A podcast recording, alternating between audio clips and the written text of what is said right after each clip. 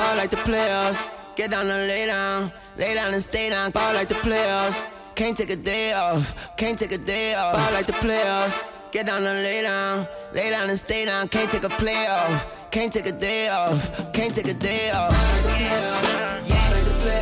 Welcome, Pewter Report readers and listeners, to a playoff edition podcast of the Pewter Report podcast, energized by our friends over at Celsius. I'm John Ledyard. Along with me is Scott Reynolds of PewterReport.com. Scott, we get to come on, and it's not just we did we did victory Saturday, we did victory Sunday, but if you think the fact that the Bucks played on Saturday is going to keep us from a victory Monday, you got another thought coming because the Bucks are in the playoffs and we're having a victory Monday here on the Pewter Report podcast. And why not? I mean, the let's keep this party going, right? We had over six thousand viewers mm-hmm. just on our YouTube uh, podcast alone from Saturday, and um, uh, uh, listen, uh, everything I've read on Twitter, uh, everything I've I've heard on WDAE, Buccaneer fans are jubilant about yeah. making the playoffs for the first time since 2007. And you know, it's interesting because during that year, uh, you know, the, the Buccaneers had a, a, a, home playoff game. They were right. division champions, and they lost to, I believe, the sixth seed New York Giants that year. and the Giants went on to beat the Patriots and uh, and win the Super Bowl as a sixth seed. So, you know, it doesn't necessarily mean that you have to to have a, a home playoff game at all to sure. to win it all. right. Of course, John, we both know that that the Super Bowl is held at Raymond James Stadium this year.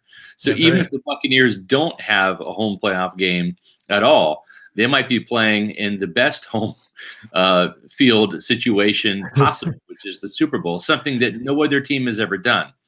But yeah, when was the last time that play? I can't even remember a scenario where the team that was hosting the Super Bowl was even in the playoffs that were going yeah. for it. I can't. I can't recall that even. It but. hasn't happened yet, and and let's not get ahead of ourselves though, because yeah. Bruce Arians said today on his conference call, eleven and five is the goal. They want that number five seed. So we're going to dive into that. Uh, have some final thoughts uh, as we bury and do the post mortem of the Bucks dem- demolition of the Lions, forty-seven to seven, and then we'll have our look ahead show to a game against a feisty Falcons team that took Kansas City mm-hmm. to the brink on Sunday. We'll have that on Wednesday uh, at the the podcast. But um, I'll tell you, John, I think it's about time we get the show on Let's the road from Celsius.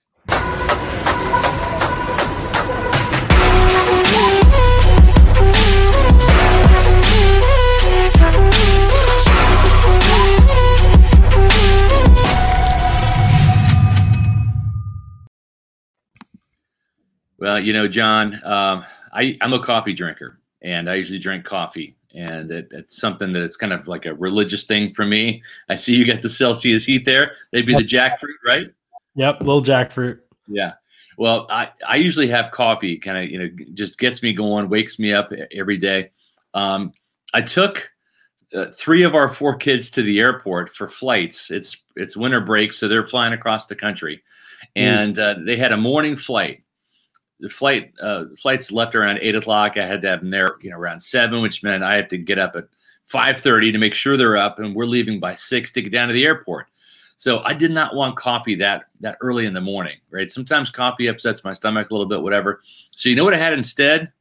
This guy right here, orange, orange juice, oh, orange Celsius. Right. And this thing woke me up big time at 5:30, gave me all the energy I need. I have not had a nap yet. It's four o'clock, John. We're rocking and rolling here on the Pewter Report podcast. And just as you would come to expect, Celsius powers active lives every day with essential functional energy. And that's what I had today, John, at 5.30 in the morning. It was one of these Celsius, the earliest I've ever had a Celsius. And it worked, thank God.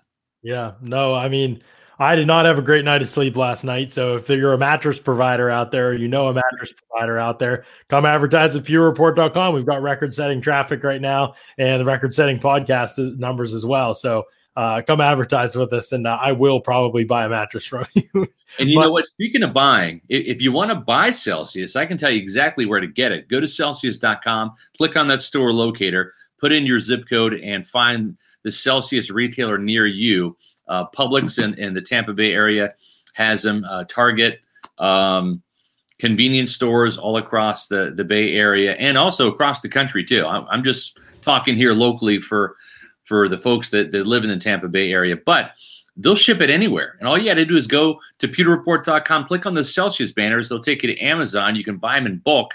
And if you're not sure which kind to get, get the variety pack and try a whole bunch of flavors and uh, Yeah. find Celsius uh, taste that that fits you the best and uh, and save some money along the way. Right. We'll tell you when I get up like that though, and don't have any, you know, I'm dragging or whatever to start my morning because I get up early for my morning workout. So like I get up and and I got to get after it because then the kids are getting up, and so and when I'm dragging like I was this morning, man, if I don't have a couple, I mean, I take take one of these with me over to the gym and you know drink it in the car while I'm, I mean it helps a ton get me started. So if you're a morning workout person like I am.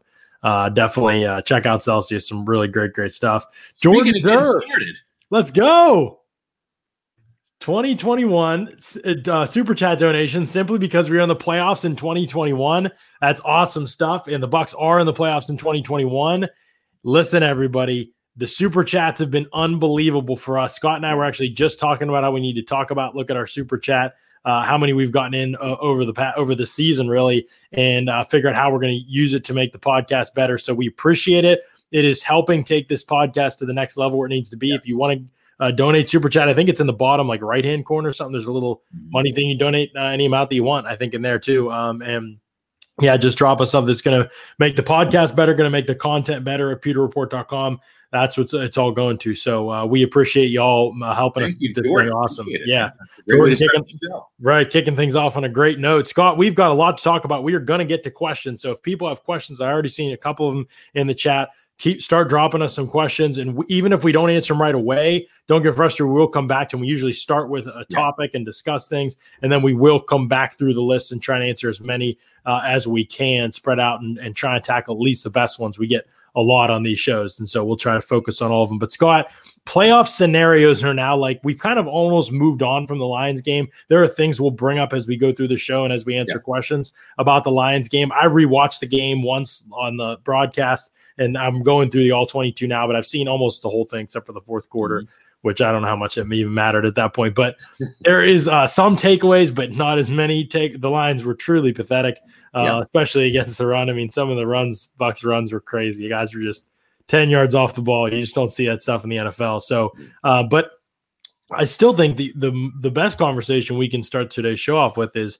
playoff scenarios and opponents. And just to run through the scenarios quickly, the Bucks lock into the five seed if they win next week, and they're Mhm. playing their starters against Atlanta, so they lock into the five seed if they win that game. They can still get the five seed if they lose, and and, and the Rams, who are playing the Cardinals, lose. Now the Rams are pro- might be without Jared Goff, who broke his thumb. Yeah. But the problem is the Cardinals might be without Kyler Murray, who hurt his leg. They just announced that. So now it might be Chris Streveler versus uh, J- John Wolford for the the whoever Yeah. gets the playoffs there. And the Bears are laughing, but the Bucks also could have really used you know that Cardinals help just in case they slip up against Atlanta. And so they might not have the Cardinals might not have the advantage we we maybe thought that they would. And so the Bucks kind of those are scenarios for the five seed. They can lose, but have the Rams lose, and they still get the five seed no matter what happens with anybody else. They could also end up with a six seed. They can't get any lower than the six seed. But if they lose and the Rams win, the Bucks would have the six seed Right. all different outcomes though like there's still three potential teams they could play they're playing the four seed if they're the five if they're the, the bucks end up as a five seed they're playing the four seed the winner of the nfc east Right. but that could be washington if washington wins against philadelphia on sunday night or it could be the winner of dallas and new york giants game um, depending who wins that game if washington were to lose whoever wins cowboys giants would then play the bucks in the first round if the bucks are the five seed the bucks are the six seed they could also play the saints the packers and seattle depending on who wins their games on sunday now the Saints are favored over the Panthers. The Seahawks are favored over the 49ers. And the Packers are probably, I'm sure, favored by a good bit over the Bears. Bears are playing better, but the other two seem like they should go to Seattle and should go um, to should go to New Orleans. So if everything plays out as expected and those three teams win in those situations, I think it's the Packers who Packers would be the first seed, Saints would be the second seed, Seattle would be the third seed, and as the sixth seed, if the Bucks were to lose and the Rams were to win, the Bucks would end up playing Seattle in that situation. So hopefully you tracked with me on all of that. Yeah, John, can you repeat that? I, I got a little lost. hopefully you tracked with me on all of that. It, it seems like the most likely scenarios is the Bucks are the sixth seed playing Seattle, right. or if they're the fifth seed, they're playing the winner of the NFC East, whoever you think that might be. As Those I call the, most NFC likely. least, you know, right, the NFC least. If you didn't follow John, you can go to pewterreport.com. John had a story last night. I've got a story today that, that wraps up the entire playoff picture. So you can you can read it over and get a visual from it there. Um, but but it, listen, I, I I think that that we heard from Bruce Arians today. This team wants to finish eleven and five. They want that five seed. They want to play the winner of the um, of really NFC the, least the division nobody wants to win. He didn't say that though. Bruce didn't. Bruce yeah. didn't say anything about wanting to play the winner. I don't know where yeah. you're getting that, Scott. well, I mean, that's that's uh, that, that's where 25 years of reading between the lines at these press conferences comes into play. He wants to play, and you know why, John? It's real simple. Because whoever that is, if it's Dallas, if it's the Giants, if it is, I almost said the Redskins. Sorry, old habits die hard. The Washington football team. Um, whoever it is is going to have a losing record and it's a damn shame that the NFL is is in such a state where where they're they're allowing teams with with with shitty records with, with losing records. It, it yeah. burns me up because uh, you know you could have a, a, team that wins 10 games like the buccaneers uh, back in, in 2010 uh, you know they they didn't make the playoffs. And uh, and and i'm not saying that they should have necessarily but but that was a year i believe seattle was seven and nine. And it just uh, I, I, don't think that. I think to to qualify for the playoffs, I whether you're a division winner or not, you have to be at least 500. I like I can put up with a 500 record, but a losing record is just ridiculous, especially when nobody wants to win it. And and the thing is, the Buccaneers, John, with with the Las Vegas Raiders losing, the Raiders now have a losing record. Now the the Buccaneers are nine and zero oh against teams with losing records, including the Detroit Lions, who they beat on Saturday. Right. I mean, we we are confirmed, as you mentioned. I think there that there's going to be a team with a losing record that wins the NFC East, which is crazy and is ridiculous. I'm fine for valuing divisions to a point, but we cannot right. be valuing them to the point that teams with losing records are hosting games. Luckily, like you said, the Bucks are good against teams with losing records this year. They have not, for the most part, played down to competition, and they are uh, good on the road this season. So it, yeah. neither are huge concerns or like will be major talking points for us really leading into the game. I, the mm-hmm. bigger question is Scott that I have for you is like who would you most want them to play? You know, if the, if if this yeah. if you could pick Washington, Dallas, and the Giants, who do you think they match up with maybe out of those three teams the, the best? I would say Washington because their offense doesn't scare me one bit. I, mm-hmm. I, they have a hard time putting points in the board. Now, their defensive right. line, when they're on uh, with Chase Young and Jonathan Allen and Ryan Kerrigan, I mean, it's it's a host of first round draft picks across the, the, the front there. Montez Sweat from Mississippi State, so they've got a lot of talent there. And the Buccaneers have struggled when it comes to facing teams with good defensive lines. The Rams, the Bears, the Saints, the Chiefs, all of those teams uh, made Tom Brady uncomfortable and and sacked yeah. him and intercepted him. And so, in my my opinion, if the offensive line comes to play, if the tight ends and backs block and give Brady time, and they put up enough points on the board, which honestly against the the Washington football team might be 21 points. I don't right. see the the the W uh, FT having the firepower to be able to come mm-hmm. back. Now the Cowboys can put points on the board, right? Like they, have got a, a, trio of very talented wide receivers. CeeDee Lamb, the rookie. Um, they've, they've got, uh, um, uh, I'm drawing a blank. Who's their star receiver? Terry McLaurin. are you talking about the Cowboys? Cowboys, yeah. Amari Cooper, CeeDee Lamb. Cooper, thank Michael you. Gallup, yes, Amari yeah. Cooper. Uh, old man moment there. Amari Cooper and uh, and Michael Gallup. So uh, that that's a group that can put points on the board. That the Cowboys defense doesn't really scare me that much. The Giants, I'm not really afraid of them, other than uh, they committed to the run. I thought Jason Garrett came with a very good game plan against the Buccaneers, and they kind of yeah. exposed the Bucks' run defense a little bit. And right. uh, I, I, think that that uh, any of those teams, I think the Buccaneers can beat. But I would say Washington is the team that I'm probably least concerned of John, how about you? Giants are the team I'm least concerned about because I don't think their offensive line can really play, and that group was better for a little bit of time, including the last time the Bucks played them. But they've really struggled again in recent weeks.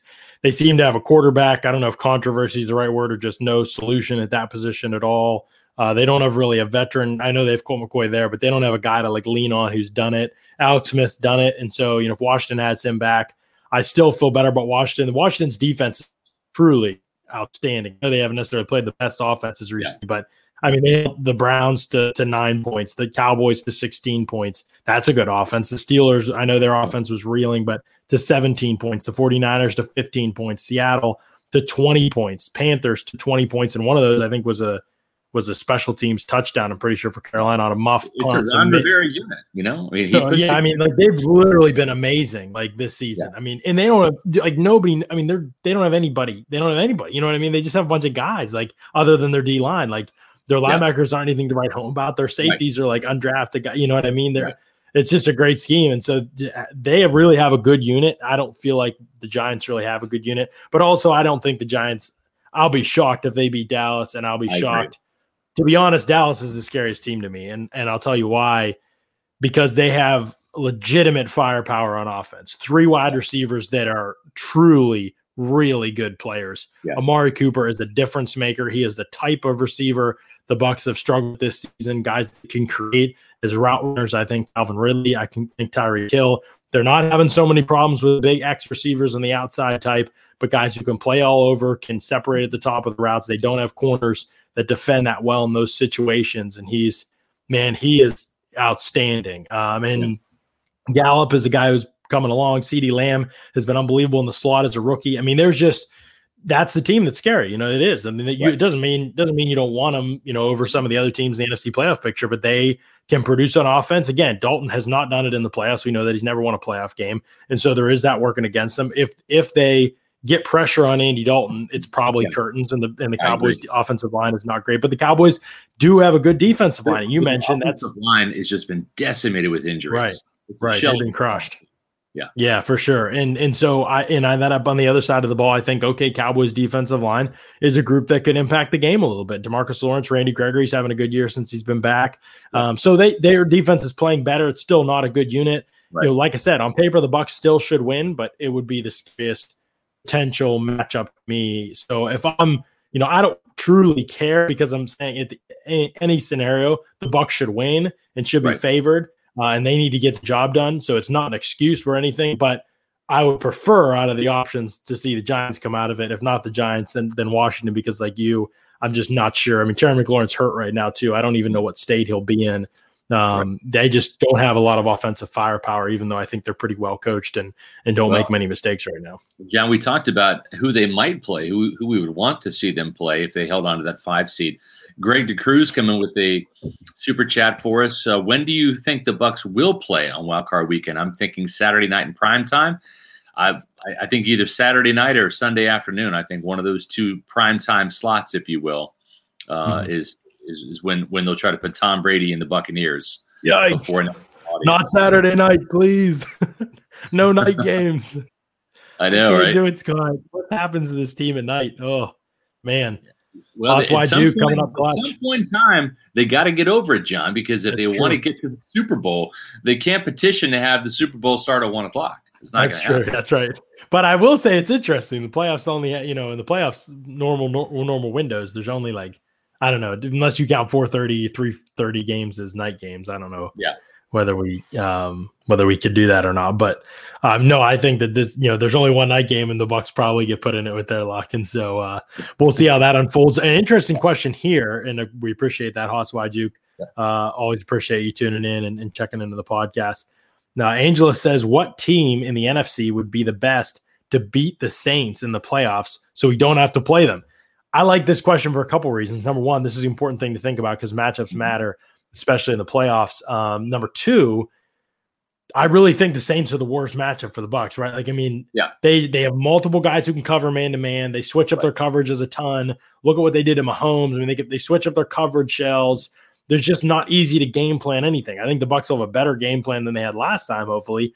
But they can get pressure with four. They can blitz. Their linebackers can cover. You know, they just they kind of have all the pieces to defend you. And then, oh, by the way, what the Bucks do on defense or have trended to do on defense has been like a horrible fit for what the Saint how the Saints like to attack. And so, you know, they they would have to play way better defensively to have a chance. To get they are mm-hmm. not putting up 35 points on the Saints defense, I don't think, and that's fine, you know. But the defense has to show up. Last time they didn't even show up, and so the offense was in a bad situation basically from the start of the game. Um, and so, yeah, that's the key in that situation. Which team in the NFC the best to be Saints in the playoffs? Scott, this is why I want the Rams still in the playoffs. I still I can't believe we're literally talking about a Rams team that might not make the playoffs because they lost to the Jets. And the Browns are in the same thing in the AFC, by the way. But I I really feel like the Rams are still a good team, and I maybe I, they're not as good as I thought they were a few weeks ago, and that's mainly just because of Jared Goff. When he's great, though, he could you never know when that's going to come for him, where he could snap in and have a great game. And the defense is outstanding. I think they could shut down a lot of what the Saints do, and they get a break here or there, they get a return, something like that. I think they could win a low scoring game against the Saints. I don't think the Cardinals or the Bears have a have a prayer. I know the Bears played them close early in the season, but come on, I mean the Bears aren't not this Saints defense, man. The Bears aren't doing anything against them. You know, Cardinals are just too up and down as a team. I don't see how they threaten the Saints really. Um, to me, it's all it's the Rams or bust in terms of teams that could beat the Saints in the first round. Yeah, I really haven't given this much thought, but I think really um, what the Saints have to look out for are the refs more than anything. they've, they've gotten absolutely jobbed. They really have. As in back-to-back years, as a 13 and three home playoff game, NFC South champion.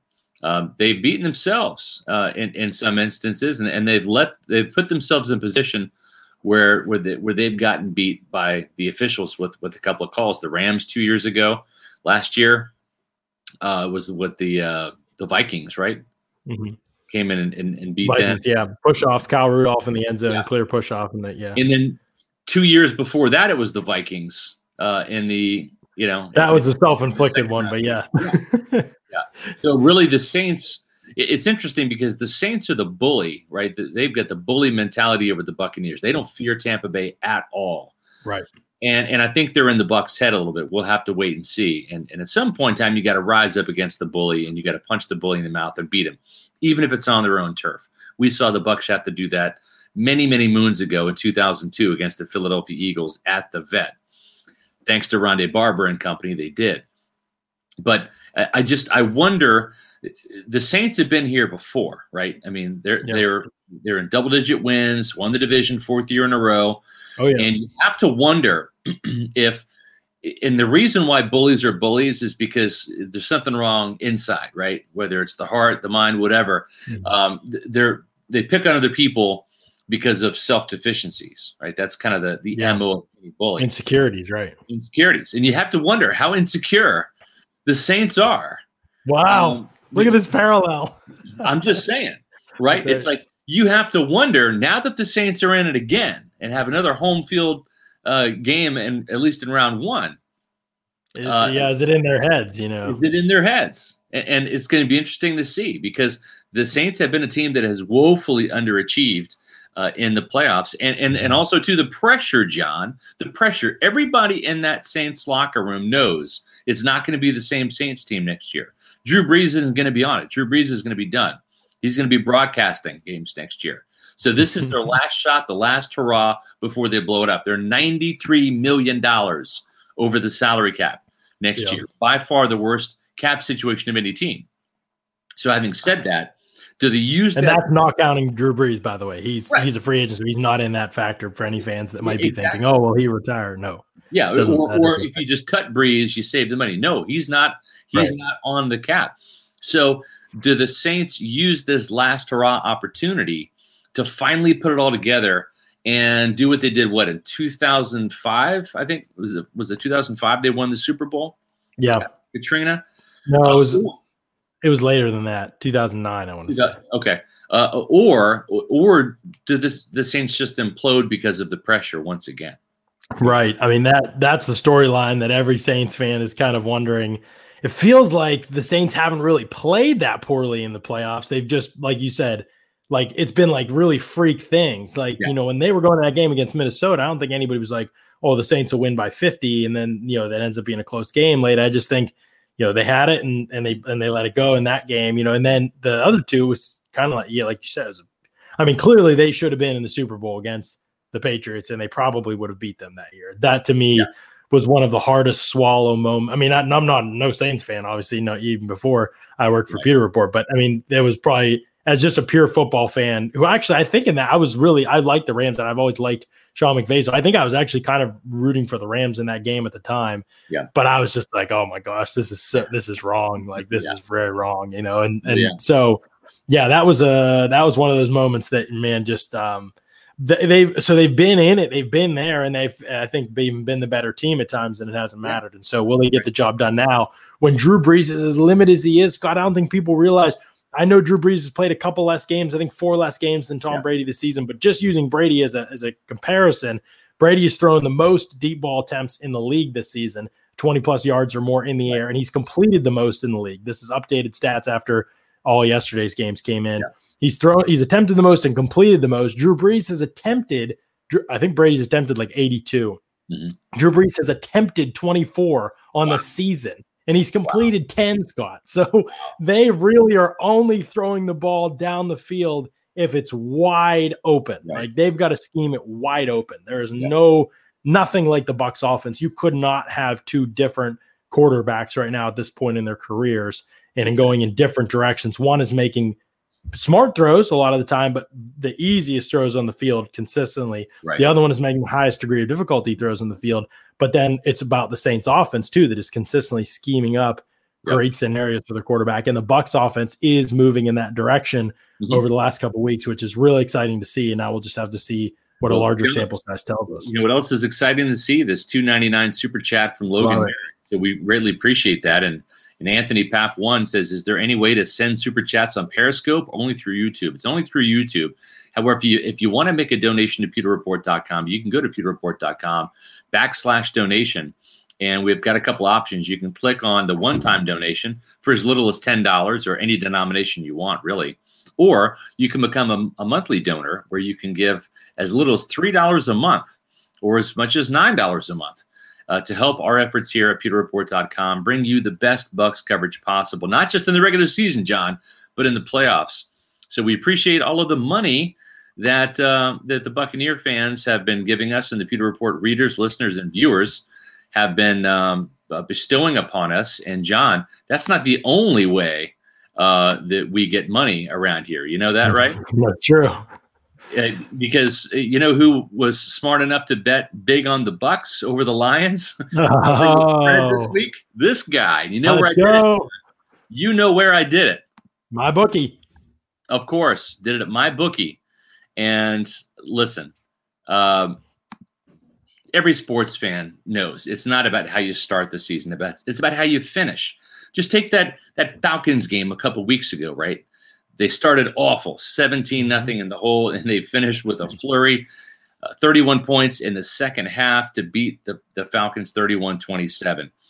At my bookie, 2020 finishes strong with NFL, college bowl games, the return of the NBA, NHL right around the corner. Sign up today and receive a halfway deposit match up to $1,000. And while you're at it, ring in the holidays with six days of giveaways. You heard it here first from December 21st through the 26th. My bookie was hooking players up with free bets, casino chips, blackjack tournaments, huge cash prizes all week long. What do they have in store for 2021? Check out the website, mybookie.ag, and find out. To get in on the action, it's simple. Sign up, make your first deposit, enter the promo code PEWTER, claim your bonus, and start taking advantage of all of the winning opportunity you're going to have at MyBookie head over to my bookie to discover a bunch of on-site promotions to ring in the new year. And listen, the holiday season is still here. Bet with the best. Bet with my bookie. Use promo code Pewter, John. That's promo code Pewter, and and and place your bets and ring in the new year in style with some cash in your pocket, just like I did. Yeah, absolutely. That's the way to go. And the Bucks definitely made you happy happy man in multiple ways actually on Saturday. Yes. And so uh, that is pretty awesome. Definitely head over to my bookie and clean up this last week, uh, week 17 uh, the regular season and into the playoffs as well. Um, somebody mentioned retiring Drew Brees, the Bucks retiring Drew Brees. I mean, obviously that would be a pretty great moment for Tampa Bay fans. Easier said than done. Hoss White Duke is like a good in, point. That would be like in, in 2002 when the Bucks closed down the vet, right? That's right. Yeah, it would be similar to that, yeah, type of moment. Only probably more personal for Bucks fans yeah. that have been victimized by him. Hoss White Duke asks, is the answer against the Saints offense to just play cover one press? And you know, it's interesting the, the, everybody will compare the Steelers offense and the Saints offense. Obviously, people found a way to to solve the Steelers offense for the most part until the Colts messed it up the other night. But uh, they really found ways to, to, like basically disrupt everything that the Steelers were doing and force them to throw the ball down the field. Steelers right. got a bunch of penalties the other day, and they and they hit two of those passes, and so it was enough. You know, but I, again, I think the Colts' philosophy for most of that game was pretty good, and you could see how out mm-hmm. of sorts the Bucks were, and, or the Steelers were. And so I think uh, with the Saints, it's a little bit different. I do think the answer is to play more man coverage. The the yeah. worst thing you could possibly do is do what the Bucks did last game, as evidenced by the yeah. numbers, by eyes, by logic, anything. Like you can't drop in spot drop into zones against Drew Brees. Right. That that'll get you killed quick. Um, yeah. But the, but the the other thing is when you're playing press man against the Saints, they have a ton of man beaters, so you're going to have to communicate and work through them and get mm-hmm. physical with guys at the line of scrimmage that would seem to be the MO of the Bucks corner. So again, it seems like it's a good fit. You have to try it. You're not going to get a stop every single play against them. You're just not. Right. But again, that's the way to do it. And then you have to come up, I think, with pressures that the Saints haven't seen before. Brees can't sit back all day. He's too smart. He'll see it. Mm-hmm. Um, he'll pick it apart. He's not going to make a mistake more than anything back there. Uh, he doesn't take bad sacks and he doesn't throw picks under pressure. Um, so you have to find a way to disrupt him at least a few times in the game, and you have to accept the fact that you're probably not going to do it with four. The Bucks went in last game and they said we're going to get pressure with four. Their four is good, but it's not as good as the Saints offensive line. Saints offensive line is dominant, especially at the tackle positions. And so I think that that is going to be the key to the game is drawing up a couple pressures that create mistakes and put the Saints behind the eight ball on offense. Um, and then being able to defensively match up with their receivers, who again, you know, they're good, good receivers across the yeah. board, especially Michael Thomas is back for the playoffs. Um, so even with Brees limitations, I mean, everywhere else, they're probably best roster in the NFC other than the quarterback position. You know, if you're ranking quarterbacks in the NFC, there's no way they're in the top four, you know, for for quarterbacks. You know, they're just not. Um, and so that's where their limitation comes in compared to the other uh, teams. And so we'll see how it all evens out. There's not just one straight answer. Obviously, you're not playing cover one every single snap, but if you're playing two high safeties against the Saints, I it's really think you're doing it wrong. It's a waste too, and, and, and you really can't afford to do that because Kamara, you know, although he's not the best runner, he certainly showed – that he can put touchdowns on the board and carry the ball yeah. uh, when needed. And I think sometimes you do have to get an extra guy in the box down there and take that away. Um, you know, John, as Greg DeCruz points out, in, in 2002, the Bucks lost to the Saints twice, still won the Super Bowl. So mm-hmm. lots of people you know, talked about that after that second yeah. Bucks loss. I didn't know about that, obviously. And, and, the, and the thing is this: I, I just I'm I'm in total agreement with you. You know, I love playing press man coverage, especially mm-hmm. with with the corners that the Bucks have. Um, there is not a speed guy on the Saints anymore. Emmanuel Sanders is is a shell of his former self. He's not a four four guy like right. he used to be. Uh, Michael Thomas is a possession receiver, and uh, you know you look at they used to have the likes of Ted Ginn, right? I mean, they don't yeah. have that that deep threat anymore. That where you have to double a wide receiver with with the safety help over the top. In my opinion, you want to be physical, and the way to get to Brees and force him into mistakes and sack him is to get him to hold on to the ball. So if you can jam those guys at the line of scrimmage to where it disrupts the timing between the quarterback and the receiver, that's how you pressure Brees into making mm-hmm. mistakes and getting to him. So uh, to me, that's the mo. Uh, but we're getting way ahead of ourselves, by the way. That, yeah, yeah. But at the we're same time, about, we're doing our due diligence. We're answering questions. The from, best thing is that it's pretty unlikely that they would, you know, unless the Packers blow it against the Bears, it's pretty unlikely. And, you know, I mean, again, you'd have to figure out the seating, but the Saints are the least, probably the least likely, other than the Packers, round one opponent. And then if, right. you know, the Saints and Seahawks finish the two and three seeds and they win and the Bucks win, you know, then you would be talking about the Bucks going to play Green Bay and the Saints and Seahawks playing each other. So the Saints seem like right now, unless unexpected things happen, which always is possible in the NFL, the least likely team for the Bucks to face until the NFC Championship game at that point. So yeah.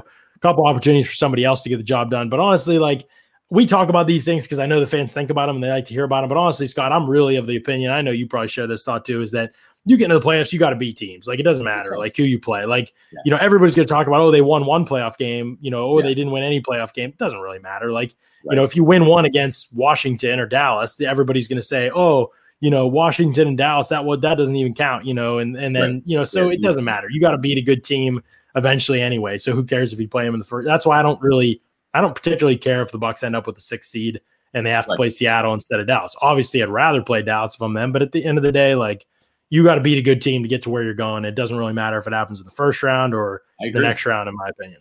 John, we got a question from Eric Cullison, uh, good friend of, of the pod here. If, if Carlton Davis is healthy, does the team make the move to Dean on the outside and Cockrell in the slot? That means SMB goes to the bench.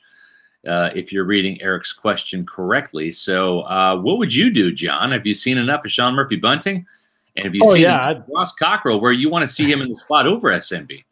Yeah, no, I want to. I want Ross Cockrell to play. I mean, there's no doubt. You know, you just you just evaluate everything evenly, and who's been the better player, and it's clearly been Cockrell. And so, I don't think SMB is like totally hopeless. There were some good things about the Lions game. There were some things that if there had been a better quarterback, better receivers, it would have not have been a great day for him. I mean, you know, he again, his lack of ball skills astounds me. I mean, I don't know how he didn't make a play at the end of that half on that ball. I know that mm-hmm. floater out there, which by the way, JPP literally had three sacks Yeah. yesterday, and he was, and they were all one like he literally. I think the quarterback might have been down at that one at the end of the half. Yeah. and he didn't. He didn't get the call. I couldn't see it from the from the all twenty two angles. Then he had the one Golston got there a millisecond before him and took the quarterback down as JPP was getting. Then he had the one where he got juked out by David Blough, and you know that's on him. But he literally could have had a three sack day. He was great. Um, He could have had a three sack day and a pick six if you would have. Oh, and a pick six. You're right. Like it was like the most missed opportunity. I got to Yeah. do it. I got to do a thread on that on Twitter because he literally had. Yeah. I mean, he had NFC Player of the Week he did wrapped up. right there in his hands, and, and he, he, did, and it just completely like all the know, it's a Bucks Victory Monday Q and A. Let's keep the questions coming. That's Long right. lost leisure, John. Is Raheem Morris Mhm. ready enough to go all out on doubling and bracketing Mike Evans every play? Would suck to see him get the Megatron treatment. Um, I don't care if they double team him, triple team him. The Buccaneers are going to manufacture ways to get Mike the ball. We even saw him uh, get the wide receiver screen, something that's typically reserved for Scotty Miller, Couple- couple of those, yeah. And and Chris Godwin. So even if you got to throw that play, uh, you know, at the Falcons eight times for five yards a pop, get those forty yards any way you can. So I think they can manufacture. Uh, even if they're force feeding them eight wide receiver screens for five yard gains, they're going to get Mike Evans the 40 yards he needs to reach a thousand. Uh, double or triple teams be damned, John. Yeah, I mean these games are so annoying, Scott. To be honest, like I mean, I want Evans to get a thousand too, but I, I mean, just think about it from a coach perspective. Like you really want to be healthy. Like really, I mean, you could say what you want. The fifth or sixth seed, it doesn't matter compared to your health. But you also want to play. You want to keep your edge, and it's a division rival. And you want to get to eleven and five. I agree with them. Eleven and five looks a lot better than ten and six. But again, compared to the fifth or sixth seed, it's it doesn't really matter. You know what I mean? So you have to weigh all of this stuff, and then oh by the way, you're trying to get Mike Evans a thousand yards. The other team knows it because you've said it, obviously. So normally it's just there's one agenda every week: win the game. But there, no matter what they say, there are clearly other agendas this week. I mean, Carlton Davis isn't 100. percent If this is a Super Bowl, he's playing. It's, if it's not, it's not. You know, he's probably not, and you probably shouldn't play. Like you, you shouldn't put anybody who's banged up. And so you have to weigh all these things as a coach. Like who am I resting? Who's healthy enough to go where I don't look like I'm not trying in this game, and the other everybody else thinks I'm winning. And oh, by the way, the playoff game in two weeks is going to be way more important. So there are just so many things going on. I I can't stand games like this because if they lose, everybody will want to be crazy. But I don't know how much stock to put into it. But I also think losing where your focus is all over the place doesn't prepare you all for the next game. So just go out there and win. To be honest, and I hope you find a way to get Mike Evans a, a thousand. Um, you know, I, agree. don't think Raheem Morris is going to bracket Mike. I mean, he's just going to get killed by other people. If you, Oh, yeah, I there's just there's not. So And- and- situationally, maybe, but As Hosswide Juke says, how do you guys feel about this upcoming Falcons matchup? Uh, was a close call last time. They played KC tough too. We'll get more into that on Wednesday, but really quick, uh, I got to give the Falcons a lot of credit. I mean, yes, they they don't know how to close games. They they choke. They've mastered that uh, the ability to choke. Like I've said before, uh, they are uh, they could teach a master class in choking. That's just that's just the Atlanta Falcons for you, and it's it's unfortunate that Raheem Morris couldn't turn that corner with this Falcons team. If you're an Atlanta fan, I could care less if they ever mm-hmm. turn the corner. In my opinion, I've never really liked the Falcons outside of when, when Deion Sanders and the Dirty Birds were there. I liked them during that little playoff run they had with with Andre Bad Moon Rison and Chris Miller at quarterback. That was kind of a fun underdog team to mm-hmm. watch. But uh, so yeah, if the Falcons are, are the the perennial NFC South doormat, uh, it's fine with me. But uh, I do have to applaud how how tough they're playing. I mean, this is not the Detroit Lions, John. Right? I mean, they right. took Kansas City. You know, Younghoe Koo, their kicker, who's normally reliable, misses a kick that would have tied the game for him right there at the end. And um, the Chargers know, of the NFC. Yeah, yeah. I mean, the, the, Falcons will play you tough. They're not going to come in and lie down uh, like the Lions did, and, yeah. and I, I, you have to give them credit. So I think it's going to be right. a, a close. Game. I do. I mean, this is what's crazy about Atlanta is there is almost no way to like. I mean, you can't make this stuff up. They're playing the Saints in a close game. I know it's the Saints without Brees twice, but I mean, I mean, you're playing the Saints close. The Saints are still a good team even without Brees. I mean, you can argue that they did a lot of things offensively that they you know didn't do with them in there, and and and they held them. You know, their defense is playing way better. I mean, they held the Saints four points, twenty one points. Uh, you know, they they whooped the Raiders in a good offense. You know, they whipped them forty three to six. I mean, they held the Raiders six. Like you know, they have done some good things without that much talent. They're playing the Saints close twice, playing the, I mean, they held the Bucs scoreless for half, then got destroyed. I mean, we looked at that and kind of like, okay, the Bucks did what they had to do against a bad defense. I'm not so sure that's the case. Like the Falcons have legitimately been a good defense, and I probably didn't put enough stock into this going yeah. into the, the last game. Watching them against the Chiefs, I was like, man, like this group, they probably forced Patrick Mahomes into his worst game as an NFL player. I mean, that yeah. When it's all said and done, that might be the greatest quarterback of all time against the defense with a bunch mm-hmm. of dudes. I mean, like they're they're they don't have anybody, you know. So. I don't know. I don't know what to make of Atlanta.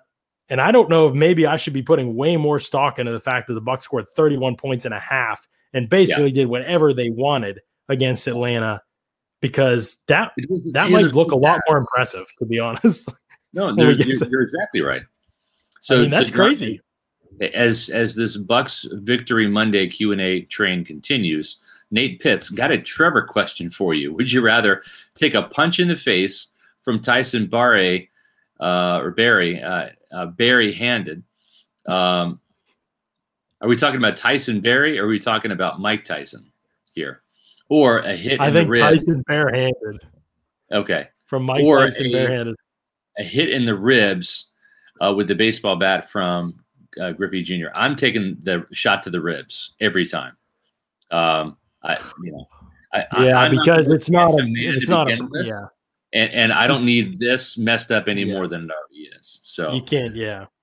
Plus, you know, I mean, that you're talking about your brain potentially being affected there. Right. You know, your ribs. Sure. Well, you know, you can probably recover from. Seen. I'm 48. Drew Brees is what 41. If yeah. he can come back in a couple weeks and play football with 11 broken ribs, I like my chances of typing stories and doing a podcast with some broken ribs. Um, sure. Otherwise, you know, I might not be able to, to do the the Pewter Report podcast that my nose is all bashed in, my teeth are knocked out, and I've got black eyes. So that is very much a Trevor question, though. So that is. So that's Nate Pitts. How about you, John? The ribs? You're taking the ribs? Oh, I'm taking the ribs all the way. Yeah, no question. Um, Nate also asked, "Would the Bucks welcome GMC back in a Tampa return?" filled this one, Scott, because I mean, I, I think I know where you're going, but no, not going to happen. That's right. He's sailed. hurt too, anyway. He's yeah. I forget what his injury was, but um, yeah, he's definitely hurt right now. Yeah. Uh, do the Bucks ever use banjo coverage? Um, would be a good answer versus rubs, but it's hard to execute. Yeah, every team should have banjo calls. Yeah, and that's basically for people who don't know. That's basically when you're in press man and you need to communicate switches on rubs and like so. If the outside receiver goes in, we're going to switch it, and you have to kind of play a little bit staggered from each other to do it smoothly. Yeah. Um, and so I usually give like a banjo call pre-snap uh, to determine those things. I mean, every team should use it. The Bucks really haven't played enough press man this season to run into the like. It's not right. like I've seen it a lot on tape where like they don't know what they're doing in these situations. That yeah. hasn't really been a big issue for them. But yes, if they switch, uh, if they switch uh, schemes against the Saints, it would be an issue for sure. I would think because they, they definitely would run into that yeah, and need to they used to run it quite a bit, believe it or not, back in the Monte Kiffin days when Joe Barry right. was linebacker uh, coach for the Buccaneers. He used to to uh, run banjo a, a, pretty decent amount. Right. Um, you know, the Buccaneers didn't always play Tampa too. It wasn't like a in every single down staple, especially later as the years rolled on.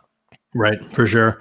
Uh, Eric wants to know if, if Carlton Davis is healthy. Oh, yeah, I already asked this one about the move at cornerback. By yeah. the way, um, I really think we're not talking enough about it. Jason Licht bringing in Ross Cockrell. You know, I don't know if it when everybody's healthy. I don't know how much he'll play and if it'll make an impact. But it's the kind of signing that can make an impact if somebody goes down. Right. It can save you because he's a legitimate top three type of corner for a team. Yeah. This team had nothing at depth at corner. Right. They went and grabbed him off the street, and he's been. I mean, you could make an argument he's been their second best corner. I know the sample size is smaller, yeah, but he's certainly certainly been their second most consistent corner. There's no question yeah. there. Um, and, and, the thing too is it's a move similar to, to trading for Steve McLendon, right? I mean, and McLendon has has done his job. He just filled in for that that body. There hasn't been there hasn't been the level of play certainly that Vita Vea has, right, in terms of pushing the pocket, uh, helping with the pass rush, and and obviously neither McLendon nor Rakeem Nunez Roches are nearly as stout as Vita Vea. But yeah.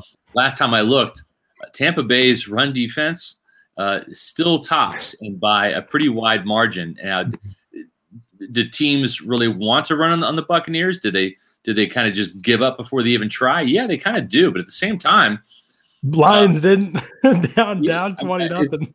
It, well, yeah, but the thing is, the Bucks uh, seventy seven point five yards per game. The next team is the Colts at ninety two point nine. So Tampa yeah. Bay has a wide lead there.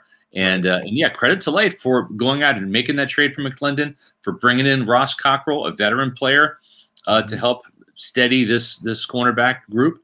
Um, you know, he he gets he gets a, a lot of props from me for for the job he's done, not just prior to the season, not just right at the beginning of the season, bringing in someone like Fournette, but but also coming through with a couple of in-season moves that help right. the team.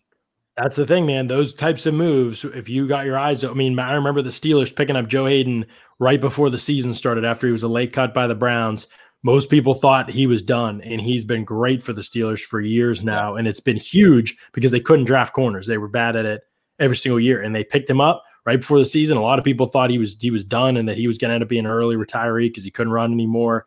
And right. he's resurrected his career in Pittsburgh, been great, um, earned a second contract there, um, and so that was one of the biggest moves. And it was an afterthought kind of at the time, other than the fact that he was a name and a former first rounder. Most right. people didn't think it would work out the way that it has, and it's been a life. So those kind of moves, man, Cockrell might not be on that level, but it's it's huge to have a guy like that. It's already been huge for them. Yeah. Um, if they're smart and they end up, you know, if they if they get into the playoffs and they get toasted because SMB's out there, if they get, you know, like they have in several, I mean, look, if they had replaced SMB in the Atlanta game, we wouldn't be talking about no 31 point comeback, whatever, right. 20, whatever comeback it was. Like that wouldn't that wouldn't be the storyline. Like, let's, I mean, he was literally getting just destroyed every snap, and they wouldn't. And I know Carlton got hurt, but again, you got to make adjustments, and you got to. So anyway, um, here's here's a question. Uh, this is AFC. We talked a lot about the NFC, obviously. Do you think the Chiefs get upset in the playoffs? If so, by who? I, I don't think I the mean, Chiefs are are a lock for the Super Bowl this year. I, I think certainly if, aren't playing very strong. Right. If Cleveland if Cleveland is hitting on all cylinders offensively, and and their their defense can can get to Mahomes a little bit, Myles Garrett, uh, that running game is is dangerous. Cleveland, yeah, they just lost to the Jets. Scott, I know they have the COVID issues. They're the Rams. Yeah, yeah, yeah. I trust me. If if they didn't have COVID, I think they would have handled the Jets. But uh, uh, them, Baltimore, there are some teams. Buffalo, maybe. You know, I mean, yeah, Buffalo's the one I was. I mean, yeah you know, honestly, Scott, here's the thing with the Chiefs. They really haven't played that sharp. Buffalo's played better over the last month. Yeah. I just don't know if it matters. I mean, the Chiefs didn't even play that well in the playoffs last year and they won the Super Bowl. Like, right. how many teams can ever say, you know what I mean? Like, they were, they got down like 20 some points every game yeah. and they won. I mean, it's just, yep. I don't know whether it matters whether the Chiefs play well. Like, Patrick Mahomes played horrendous the other day. Yeah. And I mean, he has like 16 drop picks this season. I saw. I mean, that luck usually eventually catches up with you. But if you pick one off against them and score, that just makes them more aggressive. And when they're more aggressive, they're at their deadliest. And so it's they're hard to team to, to solve for sure. Um, so I think that the buff the Bills could beat them for sure. Um, I, I agree. They're probably the only one I would think could beat them, but Yeah. Here's a, a, quick, easy answer for this one. I think you'll agree with me. Tom Brady can leave the team. No, I think Brady retires as a Buccaneer, whether it's after this season, if he wins the Super Bowl, or next year, or if he stays for two more years. I think this is his his one and only other team aside from the yeah. Patriots. John, yeah, right? for sure. Uh, it's on YouTuber one one one one one one. That yeah. might be a bot right there. uh, oh, um, big name cornerbacks in free agency this offseason from Nate Pitts. I would have to look. I'm not there yet, but they're, they're not going to sign one. I was going to say, yeah, they're not going to. They're not going to position. We'll draft another one, but they're not going to sign one uh, because it, the money the money that they're going to pay is to Carlton Davis after his last year. So they'll pay Carlton in 2022 if he continues to play at a really high level. They still have Jamel Dean, Sean Murphy Bunting. I think you need to add another corner into the mix because you can't you can't keep all three. Once those guys hit. Right. If Dean ascends to that level, then your other corners for depth, cornerbacks three and four and five on your, your team need to be need to be on rookie deals because if you're going to have your cap tied up with two expensive cornerbacks and Dean and Davis going forward, and we'll see if that ends, ends up happening. Well, um, to me, I, I don't think that you know it's. I don't think it's a big deal right now, to be honest. I know I've ripped on Sean Murphy Bunting a good bit, but I mean, Jamel Dean's shown enough promise that you want to go into next season with him as an option. You want to keep obviously Murphy Bunting's still going to be around. You're going to, you know, they're going to go into next three in next season, I'm sure, whether they should or shouldn't. Thinking about those three guys, they're top guys. And and then if you can get Ross Cockrell back, you know, here and sell him, hey, you can compete for this nickel job. And frankly, you outplayed the guy, you know, last year. Like, you know, come back on a short deal. I mean, he was on the street, you know, nobody, he wasn't on anybody's roster. And so yeah. maybe he wants to do that, a veteran with a window to maybe win. Um, you know, I think that that could be appealing to him uh, for cheap. And so that's an option, I think, uh, for them. They roll into next season with these as their top four. And I, I'm fine with that, honestly, because yeah. Dean has the promise to be the other outside guy, to be honest, if he can just play consistently. Um, you want to go in year three hoping to get the best out of him. And I think if SMB struggles, you're more likely to turn to Cockrell after a full offseason and training camp to evaluate and and know what both guys are bringing to the table. You know, in year three, you want to be like, all right, this is time. If SMB is not showing up now, we're going to bench you. And so right. I think I think that could be okay. And honestly, they don't probably if they bring back the guys we think and they bring back, um, which leads into this question: How likely do you guys think it is that Godwin and AB are on the roster next season? AB's not going to be, right. uh, and, and, Godwin probably is. So if you bring back Godwin and David and trying to bring back Barrett, there's just no way that you're going to pay another corner. You know, so it's just the way that it is. Yep, exactly. Um, here's one: Patrick Peterson. No, Patrick cool. Peterson will be 31 next year. He's going to want too much money. Uh, as he's much not going to get anything. He's yeah. terrible. He's gone destroyed yeah. this season. I don't know what happened. Man, corners just fall off the map. They it's do. crazy. As much as Jason um, White and Bruce Arians like Patrick Peterson right. and really respect the guy and and the, the player in his in his former greatness, um, they've had multiple chances to get uh, Tyrann Mathieu and and haven't done so. So and and they love Mathieu, but it just just um, you know, just because you you sometimes you can connect those dots, but it, it doesn't end up going anywhere. So. Right. I mean, and Patrick Peterson, you know, again, if he were younger and if he were trending the if he weren't trending in in the complete wrong direction like he is this season, maybe, but he's gonna be 31 after, you know, by the time next season rolls around, and he's frankly just been horrible this year. I don't, you know, I don't know what happened, but some, you know, some of those guys, Xavier Rhodes, same thing. I mean, he's been a little bit better in Indy, but that scheme is so corner friendly. Um, you know, so I, I, I just think it's uh, not going to happen. I, you know, too, he'll probably want too much, and he's probably not going to get it. To be honest, many places. So, yep. Do the Bucks uh, feel their next head coach is on the sta- already on the staff, Scott? Oh, that's an interesting yeah, they do. question. Yeah, th- thank you, Robert Farmer, for the super chat. We appreciate the ten dollars very much, yeah, Eric. Uh, yeah, they do. I, right now, it would be Todd Bowles, and and then who would replace him as the defensive coordinator? Because just like when he became the head coach of the Jets, Bowles would not be the play caller, eh, but it wouldn't be Kacy Rodgers who was the play caller in New York. Um, I think that, that they would go to Larry Foote, the uh, the outside linebackers coach. He mm-hmm. is a coordinator in waiting, according to Bruce Arians. Very, very smart, cerebral guy. Played many years in Pittsburgh. John, you you've seen him as as a linebacker there. The thing that's interesting about Larry is he's the only player that has gone right from being a Bruce Arians player to becoming a coach. Usually, those guys sit out for a year and yeah. uh, and and that wasn't the case.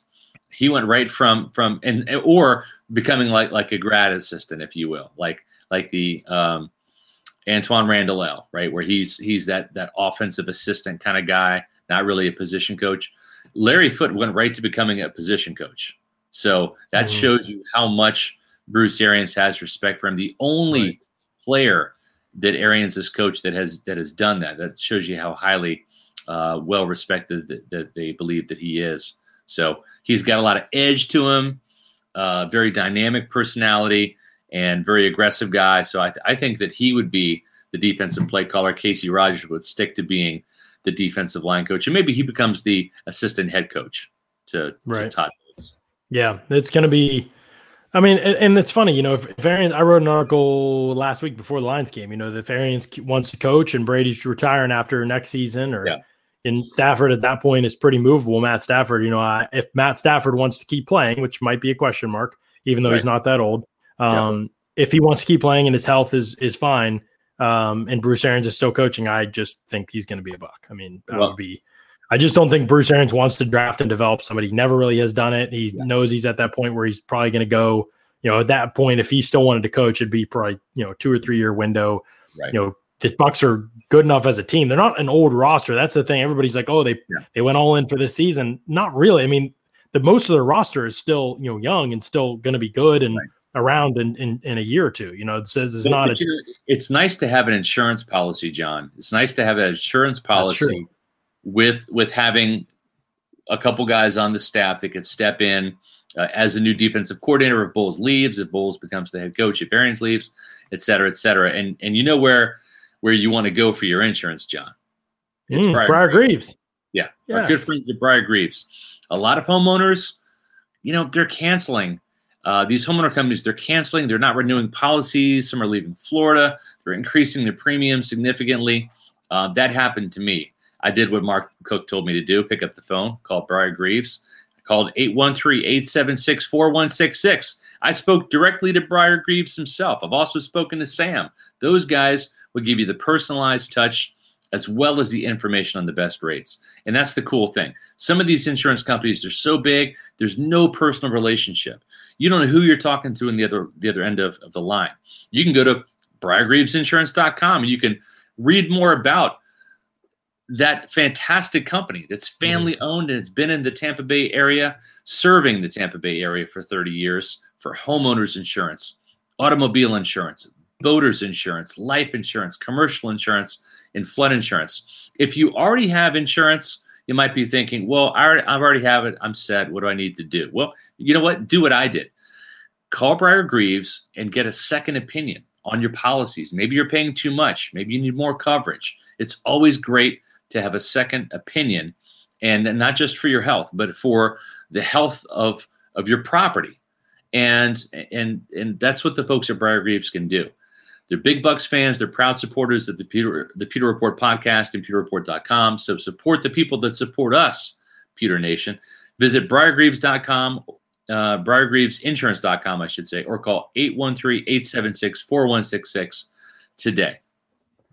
We got some interesting questions, man. Old habits die hard holding on for Bucks fans. They're talking about the offseason and free agency, and we are going to talk about all this, but quickly, just a bunch of people asking what's going to happen with Gronkowski after the year. We've talked about this a little bit on the show before, Scott. The reality with Gronkowski is this: like, if he wants to keep playing, it's probably only going to be in Tampa Bay. It's hard for me to picture him being like, "Oh, I want to, you know, cash out somewhere else and not win a super." You know what I mean? Like, the Tom yeah. Brady's this guy. He came back to play. He loves the area. Like I just think he's probably going to only play on a play as long as Brady plays, and that might be just one more year. So I think he signs one year. I think he signs cheap, or he yeah. doesn't want to play and he retires again. You know, we'll, we'll have to yeah. see where he's at. But here's the thing: we're not talking about. Gronk has been really good this season. He's going to go up over 600 yards receiving on the year. He's got seven touchdowns already. He has the most 20 plus yard receptions of any tight end in yeah. the league this season. Uh, he's just been awesome. Like he's made ton. You put up his best ten catches from this season against any other tight end in the league, and you're going to be like, wow. I mean, he could put up a thousand yards if he right. were in an offense, you know, that focused on him like he wasn't the Patriots. Um, yeah. He's a beast, man. I mean, he just beat solo coverage and made an unbelievable combat catch uh, in the game against the Lions. Um, he he can still play. he could still be a top five ten in the league. To be honest, like that's yeah. crazy. I agree, John. That's who he is. I think he takes a little bit less to stay. He's having fun. He's being yeah. productive. And not the veteran minimum like people are talking about. No, no, no. But I, I think uh, about half of what he's making now. He's making yeah. nine million. I think five million. I think he's back for one more final hurrah with Tom Brady. And again, all this adds up to, and we'll talk about this more. You know, all this adds up to.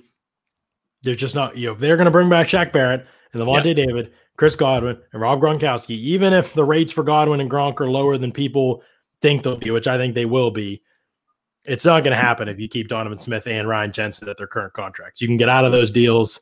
They're going to have to evaluate health for for both of them at the end of the season, especially for Jensen, and they're going to see where things are at with both of them. But it's just hard to be paying double digit, double digit, you know, um, you know millions to those guys. Hard, like I don't hard to pay over six million for Cam Brate too. He took a pay cut. Yeah, yeah. I'm, I'm, assuming he's gone. Yeah, as much as I love him, yeah, I you know, there's just Mike Evans coming back. You know, is Mike Evans a top five receiver, John, in the league? Wow, you really gonna feel that to me? Like I'm not gonna yeah. get stoned to death by Bucs fans if I. he's not a top five receiver, but he's a top ten receiver. So be yeah, happy I with mean, that. This year, given his production and and also the fact he's been banged up, I think the, the fact he's been banged up, the fact that that Tom Brady didn't have that full off season to get really in sync with him. Um, I, I think that's played a role in the fact that he's still chasing a thousand yards heading into the the final game of the season. So um, I, I, think I think he's got a top five talent, but he's had the year, the production of a top ten receiver. In my yeah, opinion. yeah. I mean, he's still really good, but again, I just think about things I value in a wide receiver. This isn't really a knock on him, but I just value guys who create with the ball in their hands, and that's yeah. that's not really him. And I value guys who can move around, and he's getting closer to that. Honestly, he's done really nice job lately in the slot. He's starting to understand that more, but you know there there are more ways to stop Mike Evans than there are other guys in the league. Although he's honestly still getting better, and so that's huge. Um, but I mean, if you're talking about just pure vertical threats, like you know, he's been he's awesome. You know, uh, yeah. um, he's a great player. Like obviously, I'm saying top ten receiver in the league in a golden era of receivers right now. I mean, like he's you know all obviously for Hall of Fame or first yeah. ballot. Um, I just think that you know there are other guys I would value a little bit more because they do a little bit more. Um, you know, yeah. so those are that's just how I view the position we're going to wrap up our our Victory Monday Bucks Q and A with this last one here from Housewife Juke, John Scott. Given what you've seen the last two weeks, would you still change the coaching staff if you had the choice? If so, who would you hire? Well, no, I I, I think right now you can't argue with the results. The possibility of going eleven and five. Um, I, I liked I, I like the changes. And John, real quick, educate uh, our viewers and listeners out there. You asked a very good question to Bruce Arians about the, the adjustments they've made coming out of the bye week, especially in the offensive side of the ball. Right. Yeah. They. I mean, they were really one of the worst first down teams in the NFL. I wrote about it a couple. I wrote about it actually right during the bye. I wrote about how bad they were on first down. I wrote about how much they needed to throw more on early downs and use more play action, and they need to solve protection issues. And I'm going to write about all those three those three things. Um, not protection issues so much as answers for pressure. A lot of the time, it's your concepts that need to change, not your offensive line playing better. That's probably the most misunderstood things for fan. They see pressure and they just blame the O line. There are yeah. so many layers to it, um, and it's often not on the O line at all. And so um, those were things they needed to change, and they have made progress in all three areas. So I asked Bruce Arians just about first downs and what the direction kind of was coming out of the bye. And he he mentioned that it was a big priority for them to get better on first down and to get more first downs on first and second down rather than third downs. Going into the bye, I believe the Bucks were leading the league or right right in your top three in the league in third down attempts. That's not great because it means right. you're always in third down, uh, and you yeah. don't want to always be in third down because even the best teams on third down are converting less than 50% of the time. So if that's exactly. the case, then you're just not sustaining offense consistently. And so it was really important for them to solve first down issues, throw the ball more, use more play action, run less because that was one of the biggest issues. They were running very unsuccessful. They were the they were the 30th ranked team in success yeah. rate running the ball on first down. So they just weren't getting anything on first down, and that was well, killing them. And you know what? The thing is, is is uh, there was a time when when Jon Gruden was being considered as the replacement for Dirk Koetter. and it ultimately went a different direction to Bruce Arians, and I think it certainly paid off with this long-awaited playoff berth. John, mm-hmm. uh, I don't think, in hindsight, Jon Gruden coming back to Tampa Bay uh, for Gruden 2.0 would work out. It certainly hasn't worked out. His return to the Raiders organization, John, uh, he has got a worse record through three years than Jack Del Rio or Tom Cable, the most recent Raiders coaches that also lasted to the end of their third year. Del Rio was 25 and 23 with a 52% winning percentage. That's that's a good mark. Cable was 17 and 27, a 38.6% uh, winning percentage. Jon Gruden in in three years with the Raiders, two out in Oakland, the first year here in Las Vegas, 18 mm-hmm. and 29, a 38.3%, right behind Tom Cable. So I think the Buccaneers ultimately did the right thing, getting Bruce Arians out of retirement. That's another credit to Jason Licht, um, who not only right. got Tom Brady here, but but kind of did the catalyst to help get Brady here by getting the quarterback whisperer out of retirement, uh, right. saying, "Hey, uh, I know Lake Oconee is great, uh, Bruce, but uh, you're going to enjoy coming back to football for another couple years mm-hmm. in Tampa. Then you can retire to Lake Oconee, and, uh, and let's right. work out for the Buccaneers."